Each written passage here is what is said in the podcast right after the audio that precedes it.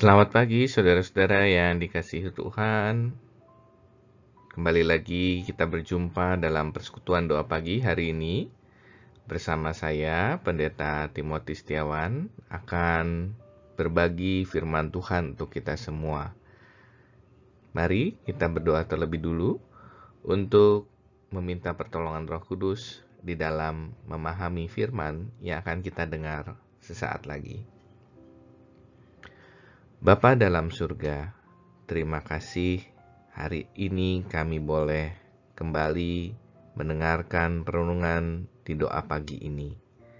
Walaupun kami melakukannya secara online, terpisah satu dengan yang lain, tapi firman Tuhan mampu menyentuh kami walau melintasi jarak yang jauh sekalipun dan juga dibatasi oleh tembok-tembok di rumah kami. Kami percaya Roh Kudus akan menolong setiap kami untuk memahami apa yang akan kami renungkan sama-sama saat lagi. Kiranya firman-Mu ini dapat menjadi pandu dalam sepanjang kehidupan kami.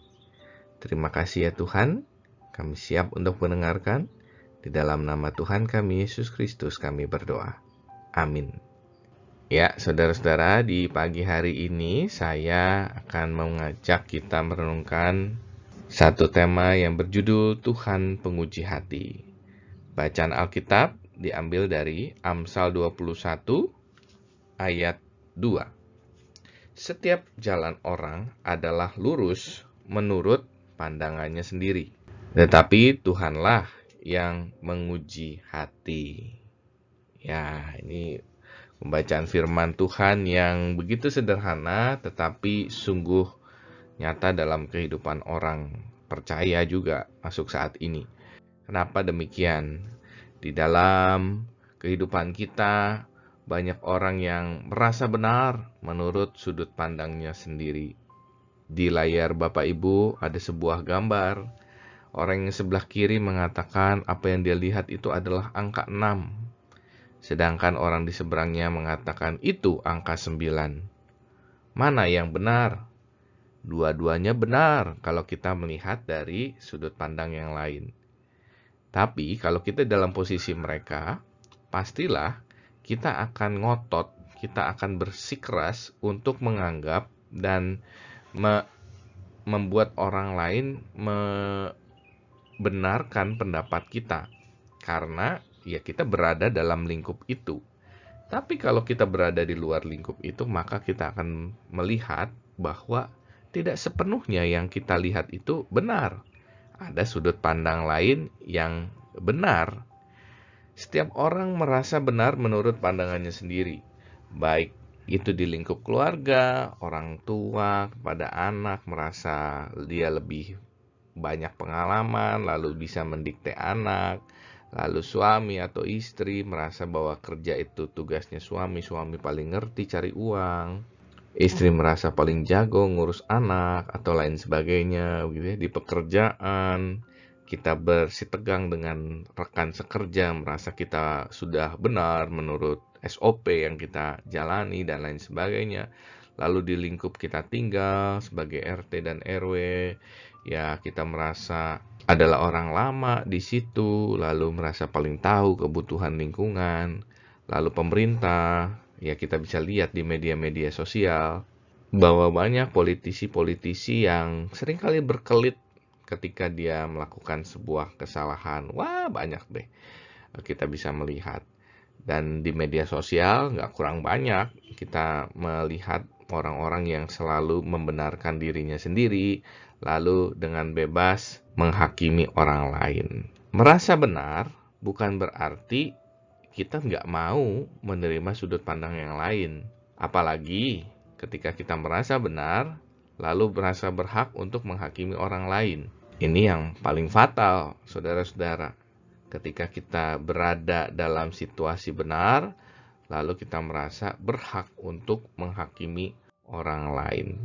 Tentu saudara-saudara tahu apa yang disebut dengan GPS. Singkatannya itu Global Positioning sistem, bukan gunakan penduduk sekitar ya, Bapak Ibu. ya GPS itu ada di handphone kita yang canggih ini. Kalau kita pergi ke suatu tempat lalu kita nggak tahu tempat itu masih belum uh, familiar, maka kita sering kali menggunakan GPS untuk menolong kita memandu perjalanan sehingga tiba di tempat yang kita kehendaki. Cuman masalahnya adalah ketika kita sendiri nggak tahu tujuan kita. Kita hanya mengetik, lalu kita mempercayakan sepenuhnya kepada GPS ini. Belum tentu GPS ini mengarahkan kita ke arah yang tepat. Kita cari tempat apa di keluar di situ, tetapi sesungguhnya bukan tempat itu yang dituju. Saudara-saudara, itu baru GPS, baru panduan jalan. Kalau kita nyasar, kita bisa muter balik. Pertanyaannya, apakah kita pernah tersesat dalam hidup karena mengira jalan kita sudah lurus? Tentu, kita semua harus memiliki satu panduan yang tepat, yang tidak tergantung pada sinyal, yang tidak tergantung kepada teknologi. Tanpa dikontrol oleh firman Tuhan, kita sering kali merasa benar atau merasa sudah lurus, padahal mungkin saja kita sedang berada dalam jalan atau keputusan yang keliru. Karena pada dasarnya kebenaran sendiri ada yang disebut kebenaran mutlak dan juga kebenaran yang relatif. Mutlak itu nggak bisa dipungkiri. Sebagai contoh, hari ini sudah pagi, sudah ada matahari, itu kebenaran mutlak. Tapi kalau yang namanya kebenaran relatif itu sangat tergantung dengan sudut pandang masing-masing.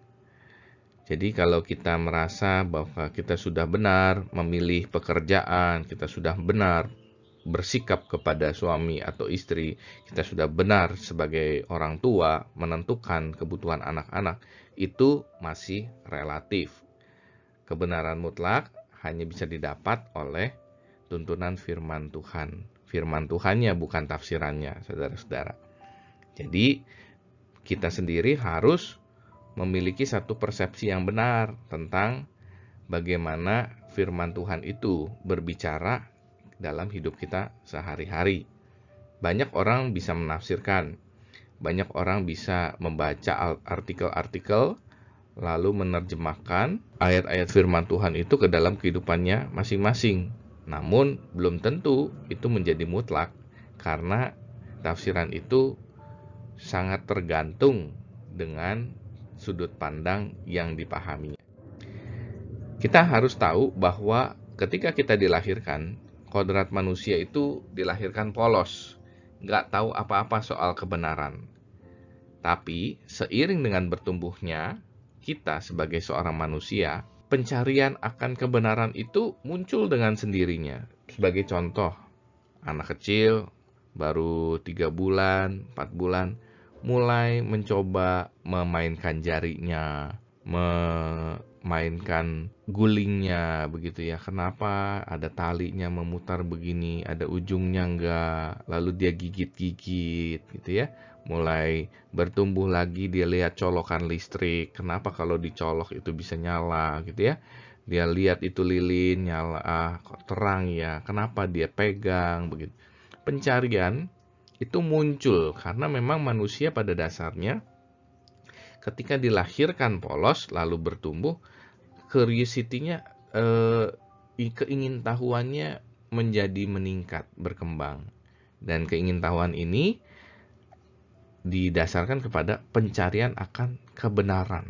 Yang paling menarik adalah ketika sudah dewasa dengar berita gosip si, si A atau si B cari tahu gitu ya lalu teori-teori konspirasi dan lain sebagainya, semua pengen tahu. Nah, itu memang kecenderungan manusia mencari kebenaran. Namun, kualitas kebenaran itu sangat ditentukan oleh kualitas pengetahuan dan ilmu yang dimiliki oleh manusia itu sendiri. Orang yang maaf dalam tanda kutip males baca lalu tingkat pendidikannya rendah itu biasanya sangat mudah percaya dengan berita-berita hoax. Tidak pernah menyaring dulu kebenaran-kebenaran yang ada di media-media atau yang didengarnya secara langsung. orang yang memiliki kualitas pengetahuan yang baik dan ilmu yang cukup tinggi, maka sesungguhnya mereka lebih waspada, lebih hati-hati untuk mempercayai sebuah informasi. Nah, saudara-saudaraku, kebenaran itu memang diperlukan karena walaupun manusia dilahirkan dengan kecenderungan mencari kebenaran yang tadi, tetapi yang terjadi adalah manusia mencari pembenaran terhadap apa yang sudah ia lakukan. Nah, ini kan dosa manusia sama seperti Adam dan Hawa. Mereka makan buah-buah itu yang salah kan mereka, tetapi mereka menyalahkan pihak lain. Menyalahkan Hawa dan menyalahkan si ular. Sehingga ini yang disebut mencari-cari pembenaran. Kebenaran itu sangat diperlukan karena manusia sendiri sebenarnya pencari kebenaran yang belum tentu sejati. Karena manusia adalah pencari kebenaran, tetapi kebenaran yang didapatkan belum tentu kebenaran yang sejati. Malah bisa jadi pembenaran-pembenaran seperti yang tadi disampaikan. Nah, yang kedua, kenapa kebenaran diperlukan? Karena kita adalah manusia yang telah hidup, yang telah dibenarkan oleh Tuhan. Sudah seharusnya hidup kita pun dipenuhi dengan kebenaran. Penebusan Kristus telah membenarkan kita, bukan karena kemampuan sendiri. Sebab itu, kita harus menjadi contoh bagi dunia bagaimana kebenaran itu memancar dalam kehidupan kita. Lalu, bagaimana nih kita hidup sesuai dengan pandangan Tuhan? Bagaimana kita hidup jalannya lurus seperti yang Tuhan kehendaki? Yang pertama, sangat mudah, kita punya Alkitab yang bisa kita baca setiap hari. Belajarlah meneladani tindakan-tindakan Tuhan di tengah dunia. Terutama ketika Tuhan Yesus di tengah dunia. Bagaimana Tuhan Yesus berhadapan dengan orang yang berbeda dengan dia. Apakah melakukan diskriminasi? Apakah justru menghakimi? Tidak demikian. Jalan yang lurus itu bisa kita contoh dari sikap-sikap dan tindakan Tuhan Yesus di tengah dunia. Dia merangkul orang-orang yang terpinggirkan, orang-orang yang tidak dianggap oleh orang lain, orang yang dihakimi oleh orang lain. Tetapi Yesus pun dekat dengan para pembesar-pembesar, kecuali pembesar agama yang belagu ya, Bapak Ibu. pembesar agama yang merasa dirinya paling benar dan berhak menghakimi orang lain, Tuhan Yesus tidak dekat dengan orang-orang yang seperti itu. Tapi Tuhan Yesus tetap mengasihi mereka sebagai sesama manusia. Tuhan Yesus tidak pernah menyakiti orang berdosa.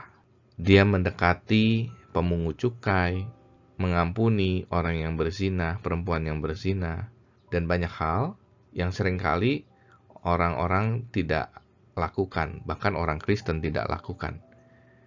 Jadi bagaimana kita hidup lurus, yaitu salah satu yang paling mudah adalah belajar meneladani tindakan-tindakan Tuhan Yesus di tengah dunia. Yang kedua, jika mengalami persoalan, maka bayangkanlah bagaimana Tuhan Yesus akan merespon di tengah masalah tersebut. Ada satu quotes yang sangat bagus uh, dalam bahasa Inggris bunyinya begini What would Jesus do? Apa yang akan Yesus lakukan? Kalau kita sedang ada masalah, kita bayangkan bagaimana kalau ada Yesus di samping kita, lalu dia bersikap dan bertindak.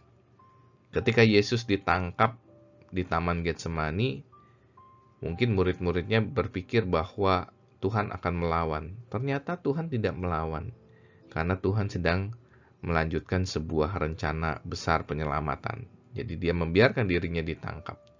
Lalu bagaimana dengan hidup kita? Kadang karya Tuhan begitu luar biasa terjadi dengan mujizat-mujizat yang spektakuler.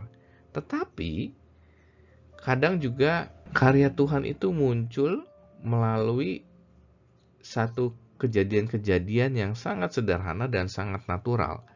Bahkan, karya Tuhan juga muncul melalui kegagalan kita.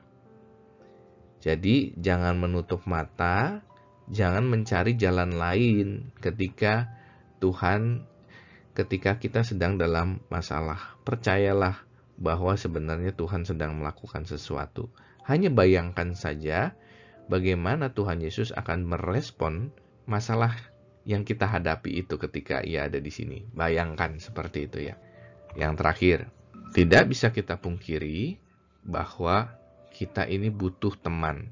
Kita ini butuh sahabat untuk bertumbuh bersama. Gak bisa kita berjalan sendiri, karena kalau kita berjalan sendiri, seperti angka tadi, kita menganggap itu angka 6. Padahal di sudut pandang lain bisa jadi itu angka 9. Entah di sudut pandang lain jadi angka berapa kita nggak tahu ya. Dari samping mungkin jadinya satu kali ya, karena tegak lurus, karena lurus begitu kan. Nggak tahu juga kita. Maka saudara-saudara, kita butuh teman, kita butuh sahabat untuk bertumbuh bersama. Janganlah kita mengandalkan diri sendiri, karena ukuran kita belum tentu adalah ukuran yang lurus.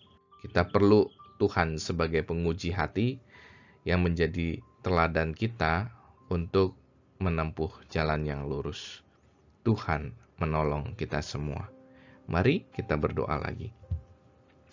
Tuhan, di dalam kehidupan kami banyak sekali jalan. Kami memilih apa yang menurut kami benar.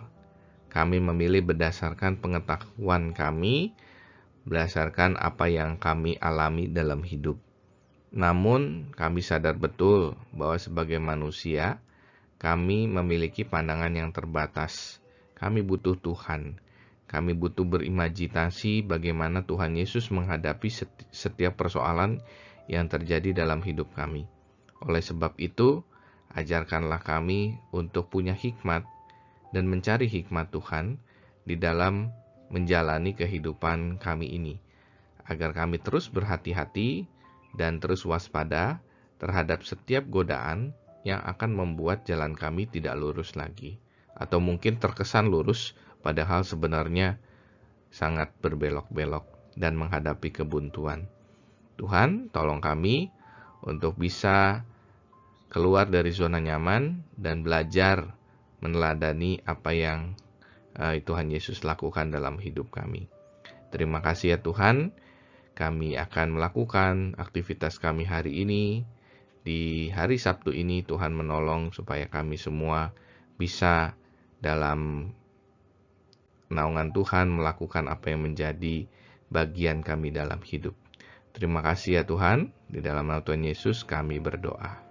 Amin.